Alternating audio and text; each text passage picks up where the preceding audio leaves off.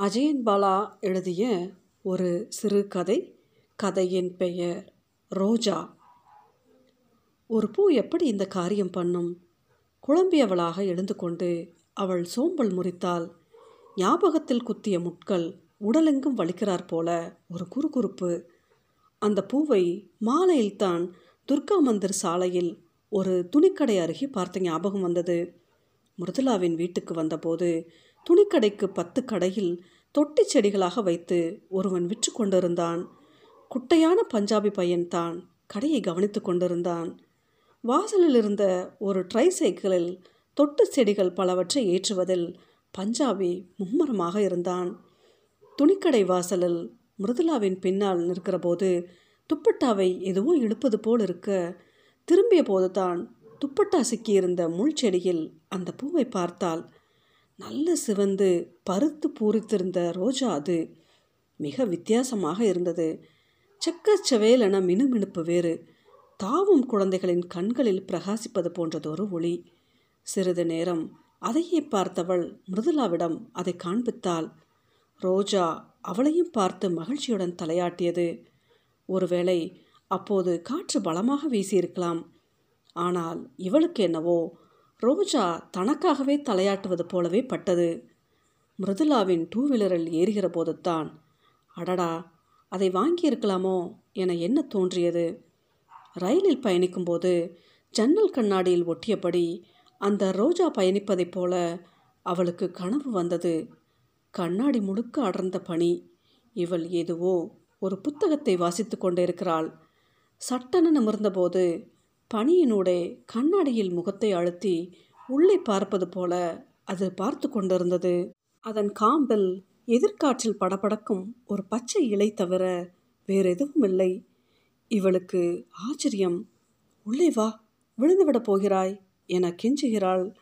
ஆனால் ஒரு ரோஜா ஒரு ஆணை போல புன்னகைக்கிறது. பின் தலையசைத்து கண்ணாடியில் முகத்தை அழுத்தி கொண்டது.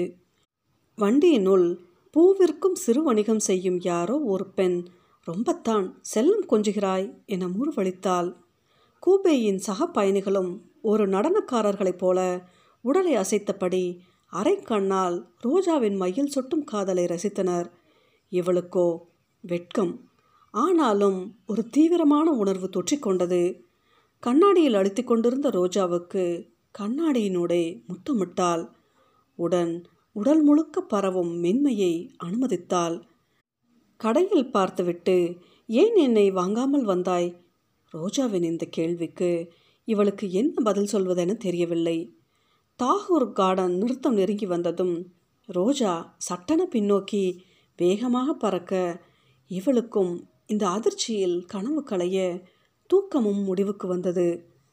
ஆனால் எழுந்ததிலிருந்து மனதுக்குள் ஒரு பாரம் மிஷினிலிருந்து துணியை எடுத்து பால்கனி ஹேங்கரில் போட விடவில்லை.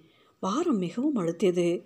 சோஃபாவில் சென்று ஈரத்துடன் படுத்துக்கொண்டால் கனத்த மார்புகளை தலையணைக்கு அழுந்து கொடுத்தாள். ஆனாலும் மனசுக்குள் நிம்மதியில்லை எதற்காகவோ அலைந்தது. கடை எப்படியும் பத்து மணிக்கு மேல்தான் திறப்பார்கள். டிசம்பர் மாதம் பனிக்காலம் வேறு. மேலும் இதற்காக மோதி நகர் வரை சென்று வர வேண்டும். மிருதுலாவுக்கு ஃபோன் செய்து காலையில் வீட்டுக்கு வருவதாக சொல்லிவிட்டாள். காரணம் கேட்டபோது துர்கா மந்திர் என சொல்லி சமாளித்தாள். பஞ்சாபி பையன் அப்போது தன் கடையை திறந்திருந்தான். மிருதுலாவுக்கோ ஆச்சரியம். எதுக்கு? இப்போ கோயிலுக்கு தானே வந்த? என ஆச்சரியப்பட்டாள். பஞ்சாபி பையனுக்கு அவள் என்ன கேட்கிறாள் என தெரியவில்லை. அப்போது தான் உள்ளே இருந்து ஒவ்வொரு தொட்டியாக வெளியில் எடுத்து வைத்து கொண்டிருந்தவன் அவளை உள்ளே வர சொல்லி கடைக்குள் அவளாகவே குறிப்பிட்ட செடியை தேர்ந்தெடுக்க அனுமதித்தான். உள்ளே வந்து பார்வையால் துளாவினால் அந்த பூ தெரியவில்லை. எல்லா பூக்களும் பூவைப் போலவே இருந்தன. மிருதுலா ஸ்கூட்டியின் ஹானை அழுத்தி கூப்பிட்டால் இவளோ ஒவ்வொரு செடியாக தேடி பார்த்து கொண்டிருந்தாள்.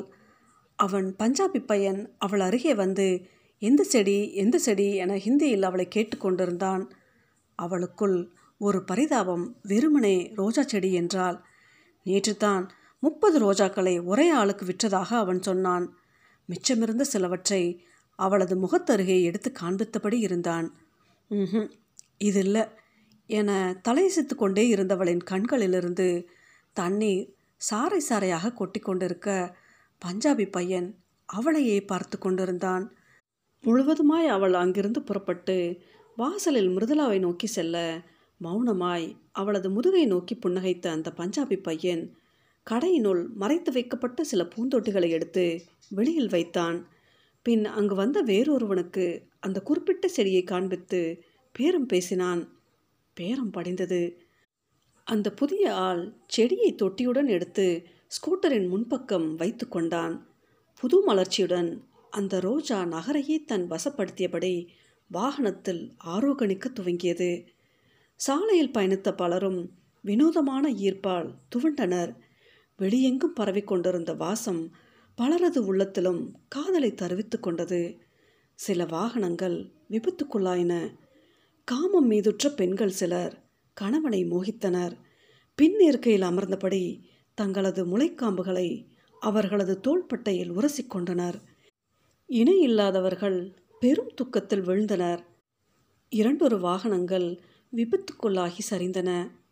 மிருதுலாவின் வீட்டிலிருந்து புறப்பட்டு பேருந்தில் வந்து கொண்டிருந்த அவள் மனதில் யாரோ அழைப்பது போல் இருந்தது. இவளது இதழை யாரோ கவ்விக்கொண்டு உயிரை பருகுவதை உணர்ந்தாள்.